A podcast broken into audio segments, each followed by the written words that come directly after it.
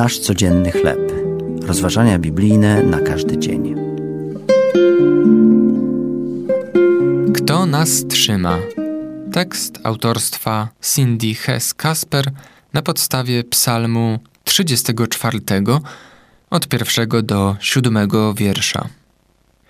Odkąd przestałam jeździć na wycieczki z rodzicami, odwiedzanie dziadków mieszkających setki kilometrów od nas stało się rzadką okazją.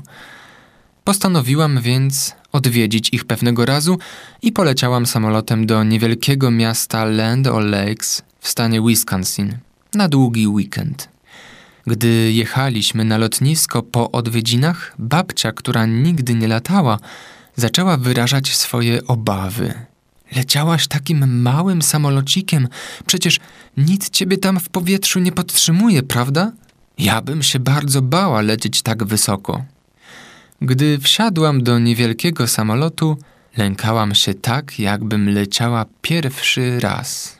Co dokładnie podtrzymuje samolot?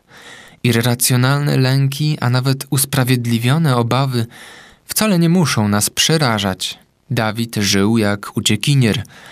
Bał się króla Saula, który bezlitośnie go ścigał, zazdroszcząc mu popularności wśród ludu. Prawdziwą pociechę i pokrzepienie znajdował tylko w swojej relacji z Bogiem. W Psalmie 34 napisał: Szukałem Pana i odpowiedział mi, i uchronił mnie od wszystkich obaw moich. Nasz Ojciec w niebie jest mądry i miłujący. Gdy zaczyna nas ogarniać strach, musimy się zatrzymać i przypomnieć sobie, że to On jest naszym Bogiem i zawsze nas podtrzymuje. To były rozważania biblijne na każdy dzień. Nasz codzienny chleb.